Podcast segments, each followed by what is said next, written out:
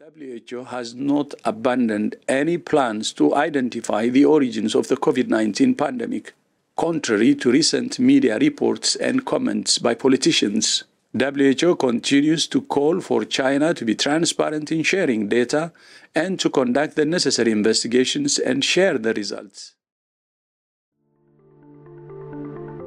欢迎来到四零四档案馆，在这里，我们一起穿越中国数字高墙。本期节目，我们关注世卫组织总干事谭德塞：中国分享数据要透明。德国民调，百分之八十三的受访者认为中国不值得信赖。民主期刊：西方金融系统中的保密制度成为了独裁者的藏钱工具。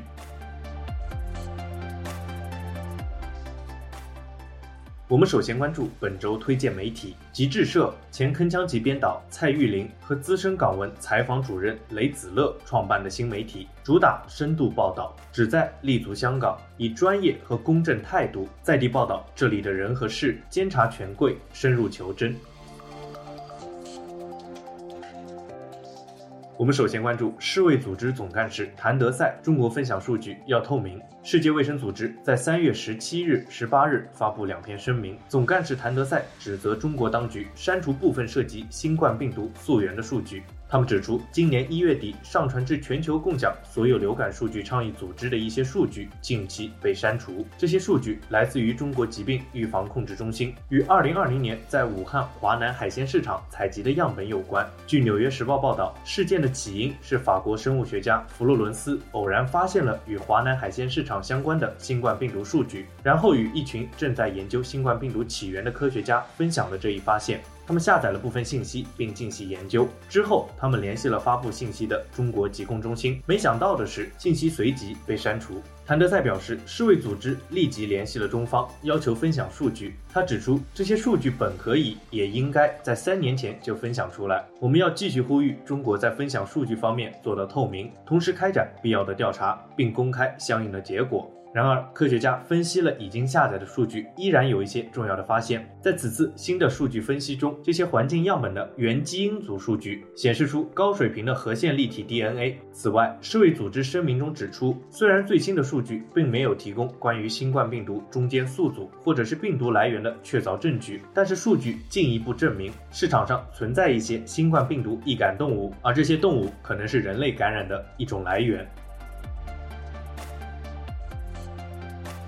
我们接着关注德国民调，百分之三十八的受访者认为中国不值得信赖。外交家杂志引述一份德国民调，分析了德国民众对于中国的态度变化。报告指出，德国人对于中国的好感度创下历史新低，只有百分之十七的受访者认为中国值得信赖，而这一水平近似于俄罗斯。另一方面，虽然百分之六十九的受访者认为中国的直接投资至关重要，但是大约一半的受访者希望和中国减少经济联系。这种变化的主要原因在于，百分之八十七的受访者表示希望德国政府避免在经济上依赖非民主国家，更有百分之六十八的受访者认为，与中国打交道时，人权问题要重于经济关系。此外，同样比例的德国人认为中国威胁着世界和平。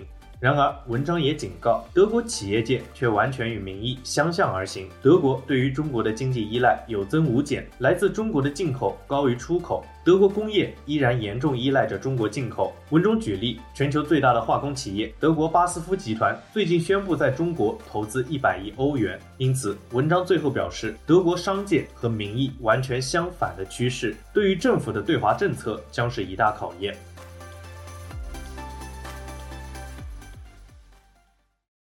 Family members of several senior Chinese leaders and former Chinese leaders have also been mentioned in the Panama Papers. Does the Chinese government plan to uh, start investigations into these people? Thank you. 对于这种捕风捉影的东西，我们不做评论。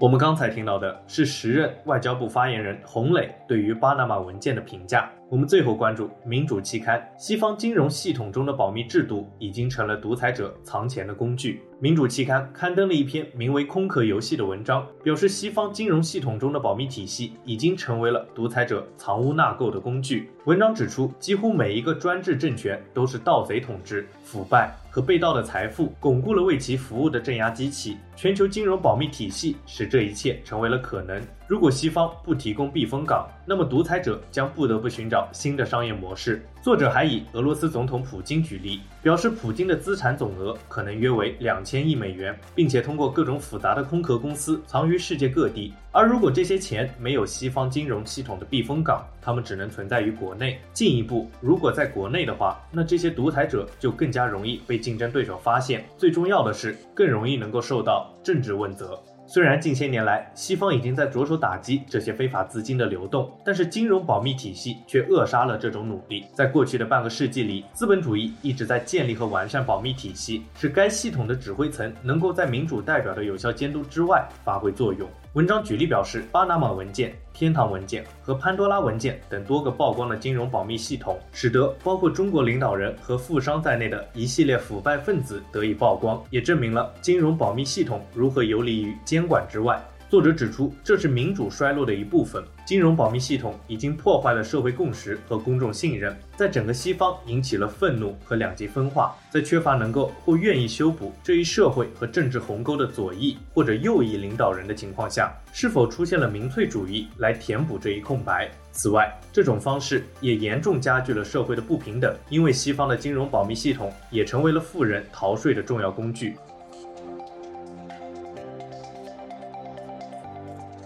以上就是本期报告会关注的文章。中国数字时代 CDT 致力于记录和传播中文互联网上被审查的信息，以及人们与审查对抗的努力。欢迎大家通过电报 Telegram 平台向我们投稿，为记录和对抗中国网络审查做出你的贡献。投稿地址请见文字简介。阅读更多内容，请访问我们的网站 cdt.media。